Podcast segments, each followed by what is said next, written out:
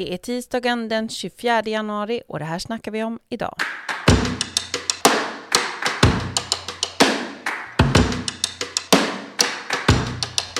Året är 2023 och den här vintern tvingas en del familjer att ta lån för att klara av att betala sina höga elräkningar. Pensionärer får högre elräkningar än pension på vissa håll och det är tydligt hur elpriset också hjälper till att driva upp inflationen. Elpriset har diskuterats länge och Vänsterpartiet har pratat kapacitetsutbyggnad under en lång tid och att stoppa utbyggnaden av elkablar till Europa sedan december 2021. Om detta och Sverigepriser, det snackar vi idag. Gäst i programmet idag är Birger Lahti, energipolitisk och näringspolitisk talesperson för Vänsterpartiet. Hej Birger, tack för att du eh, lånade ut din tid till poddinspelning idag. Hej hej. Vi kör rakt på. De höga elpriserna idag beror ju inte på elbrist. Förklara vad de höga elpriserna beror på. Nej, verkligen inte. Det är inte elbrist. Vi eh, exporterar el samtliga veckor tror jag, eh, om man tittar på historiskt år 2022. Att det finns några timmar som vi inte fixar det, ja det är sant. Men eh, det är ytterst eh, få timmar som vi importerar av den anledningen vi själv skulle behöva den. Men det är ju marknaden som eh, inte så att säga, eller jag skulle säga så här, det finns ingen marknad som man skulle säga hur en marknad ska fungera. Så det är det som att vi smittas av eh, en eh, misslyckad energipolitik på kontinenten helt enkelt. Och det är det som gör att vi betalar ockerpriser för vår egen el i Sverige.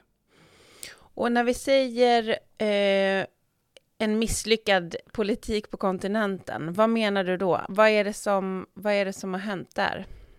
Nej, men det är ju ingen hemlighet att den här eh, oförsvarliga eh, annekteringen av, eller anfallskriget mot Ukraina, att den har lett till att gaspriserna, de har ju skenat iväg och det finns länder som har helt enkelt litat till rysk gas i deras energiförsörjning. Och att den nu har he helt plötsligt förändrats kopiöst vad gäller priserna på gas och det gör ju att de länder som är mycket beroende av gas för att få deras energimix eh, ihop, den smittar av sig med höga priser eftersom vi är sammankopplade med en eh, marknad på europeisk, med kontinenten och Nordpol som eh, sätter priset på oss. De är sen, sin tur kopplade ihop med de här länderna som är beroende av gas. Och jag var ju till Tyskland 2015 med Energikommissionen och jag ställde frågan faktiskt när vi var till Tyskland att eh, vad är deras svar? För jag lägger inga värderingar i vad deras val blev då. Men de ville komma bort från kärnkraften och de sa att eh, de ska bygga ut det förnybara och det är väl helt okej. Okay. Jag tycker det var helt i linje. Men vi insåg ju redan då att de kommer vara beroende av rysk gas mycket och en lång tid framöver. Men deras svar var 2015 att de litar till rysk gas. Den hade fungerat klockrent oavsett om det var varmt eller kallt krig, så hade den fungerat klockrent. De litar till det. Och när jag ställde frågan att okej, okay, bygga ut det förnybara, låter jättebra, men eh, volatiliteten, hur ska ni fixa det så effektbalansen hålls? Så var deras svar svensk vattenkraft. De litar till en marknad där vi ska vara deras batteri och deras eh, effektbehov vid eh, tillfällen när de inte fixar det själv. Eh, men då har ju vi, vad är vår lösning? För att om, eh, om vi har en energimix som ser ut som den gör i Europa så blir priserna så här höga i det här systemet som vi har nu.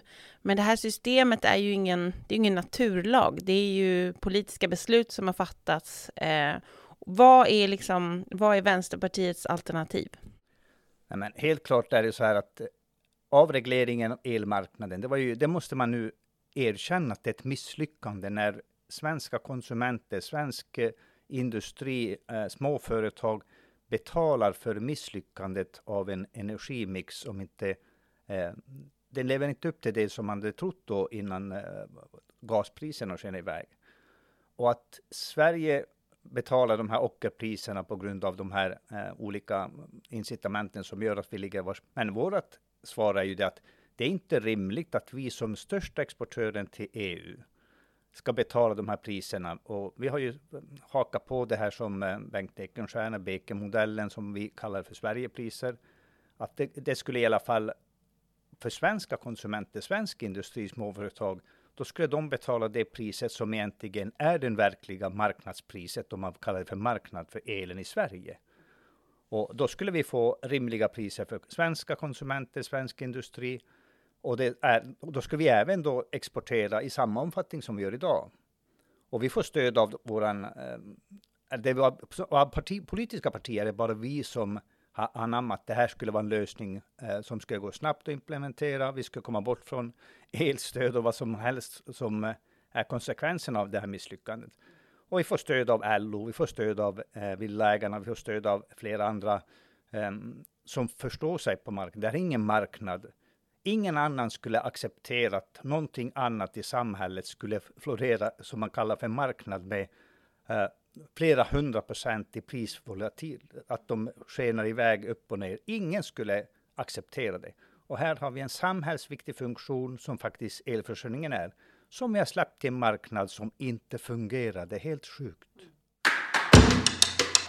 Vi har pratat om det här under en lång tid och precis som du säger så är liksom de här elprisstöden Först sa man, lovade man från den nya regeringen att det skulle komma innan den första november. Första november kom och gick, men det kom inget elprisstöd. Sen så kom man fram till att man skulle ha ett elprisstöd som inte heller skulle ges till människor som bor i Norrland. Alltså det, det är ju ett haveri verkligen. Men precis som du säger så är ju elprisstödet bara ett resultat av en liksom helt havererad eh, marknad. Men nu sitter ju folk med de här jättehöga elräkningarna. Har vi, har vi ett annat eh, liksom alternativ för elprisstödet eller vill vi inte ha något elprisstöd alls? Nej, men det är klart, när vi så att säga hamnar här, då är det klart att vi måste ta ansvar för att se till att det här inte blir en... Den eh, spär på inflationen och den människor som du inledde med skuldsätter sig för att betala sin elräkning i Sverige 2023 och vi har byggt upp vår elproduktion i Sverige eh, sedan decennier tillbaka som att vi, vi kommer att fixa det här. Och det är klart att vi måste ta ansvar, men att på det här sättet först och främst eh, man lämnade bort halva Sverige i geografisk eh, benämning som inte skulle få stöd och vi har även i norra Sverige drabbats av eh, flera hundra procent dyrare el. Och sen att småföretag, eh, de drabbas hårt. Några har redan varslat, några har gått i konkan.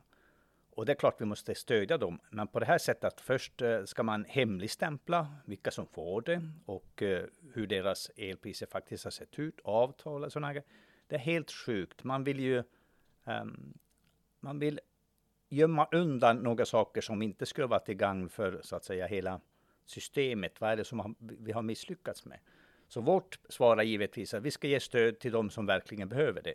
Och att det inte finns någon gräns för privatpersoner som kan ha Ehm, fyra gånger så stor villa som en vanlig familj och har kanske någonting annat som eh, bara några kan drömma om, en pool eller någonting, att de kommer få stöd för hela deras eh, konsumtion i systemet som man har byggt upp med priser och sådana grejer.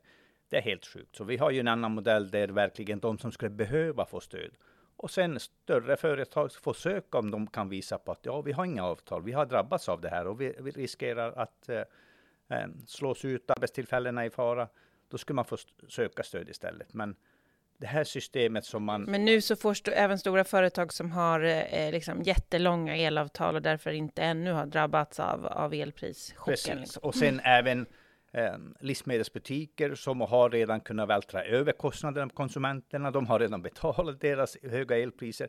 Att de ska kunna kamma hem miljonbelopp i elstöd, det är bara sjukt. Det är felanvända pengar oavsett om det är skattepengar eller flaskhalsavgifter som i det här fallet man pratar i eh, förra veckan så var det partiledardebatt och då ställde ju Nooshi Dadgostar frågan till energiminister Ebba Busch om, om just varför det ska vara hemligt. Och då menar ju regeringen att det rent säkerhetspolitiskt är ett problem att, eh, att liksom offentliggöra eller att eh, i alla fall inte sekretessbelägga alla eftersom man inte kan välja bort elprisstödet så att säga. Vad, säger, vad har vi för svar? Vad är vårt motargument mot det?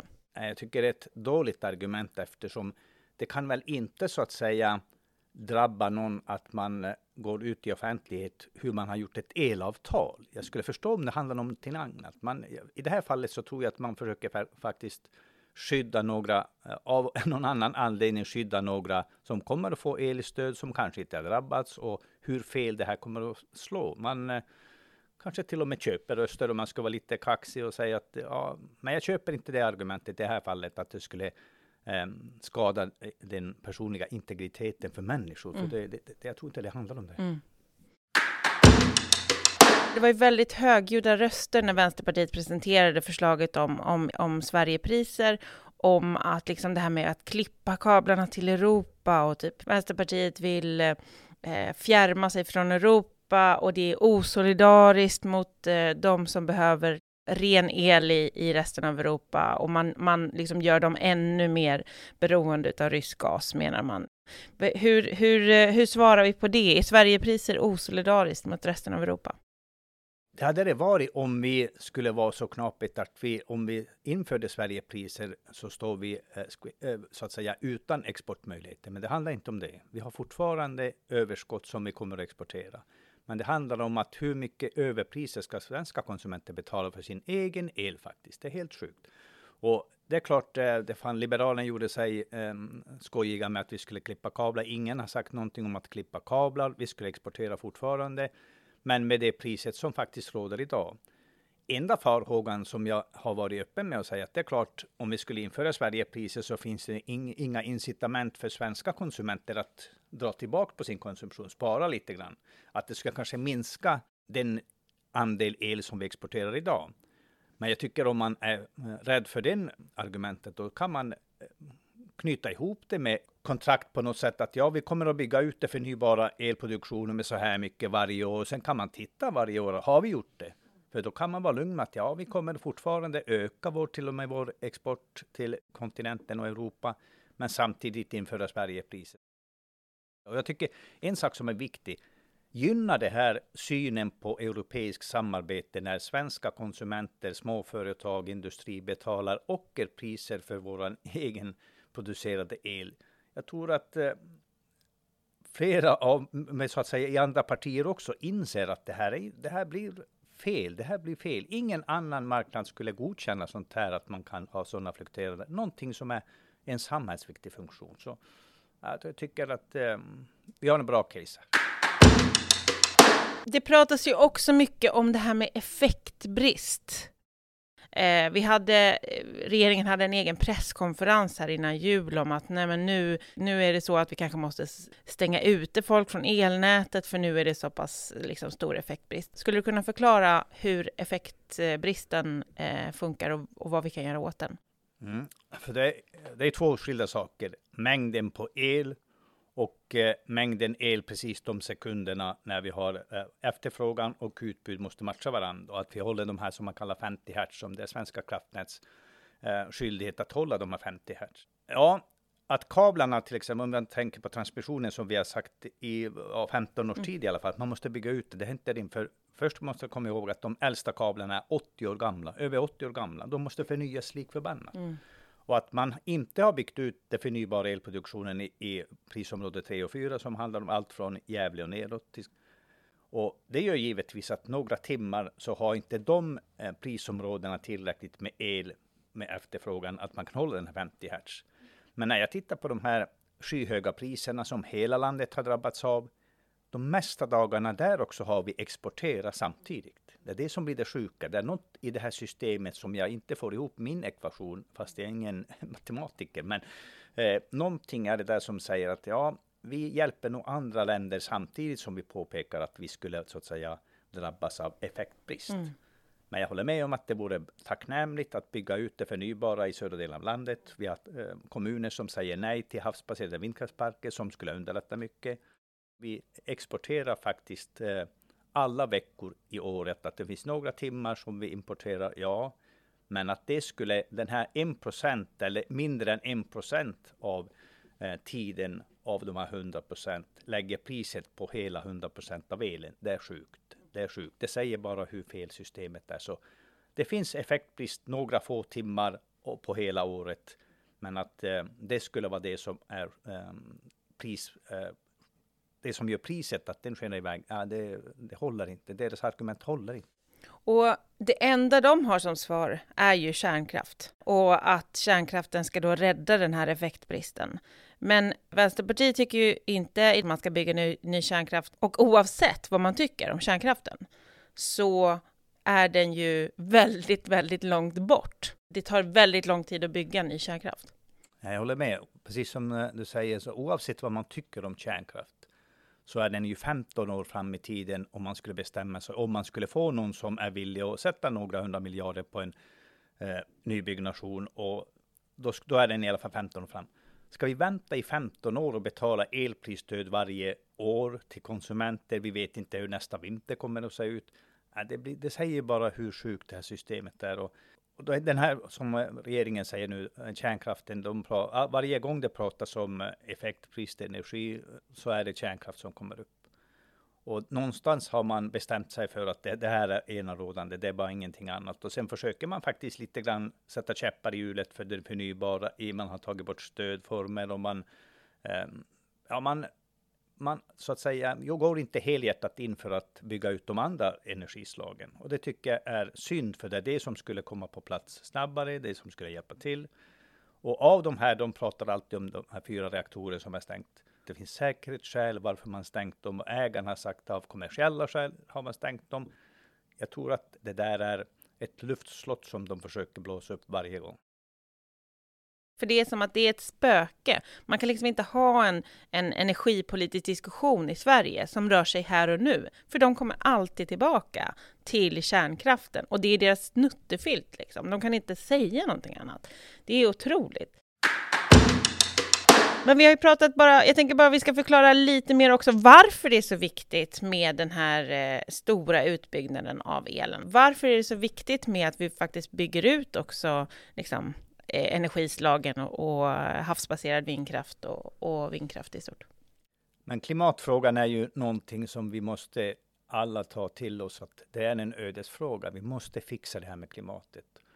Och Sverige som ett litet exportberoende land som faktiskt stålindustrin, vi har, vi, om man tänker på all järnmalm som kommer till exempel till Europa så är det Sverige som tillhandahåller över 90 procent av den.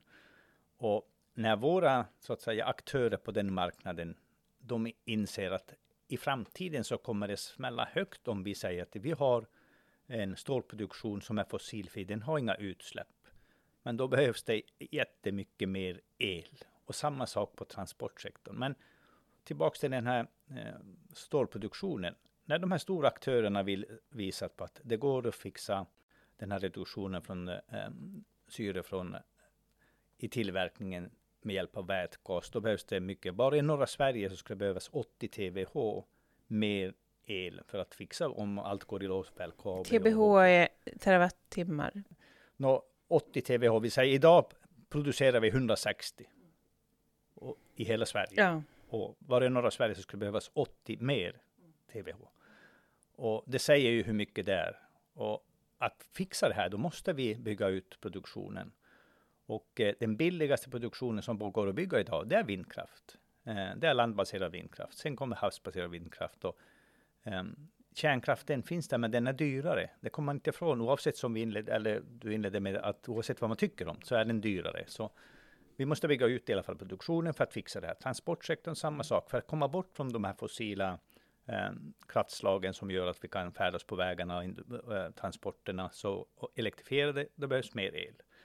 Så vi måste inse att vi måste bygga ut produktionen och det behövs nog säkert en mix av mycket. Och jag hoppas själv att det är förnybart och ren produktion som kommer att fixa det här för oss. Men blunda för det här, det blir bara fel. Det blir fel. Så vi måste inse att vi måste bygga ut och transmissionen, oavsett om vi bygger en kabel från norra till södra Sverige så kan man faktiskt eh, föra el åt båda riktningarna när det behövs. Så jag hoppas att man gör både och. Man bygger ut produktionen och även transmissionen så vi kan föra över och ha en.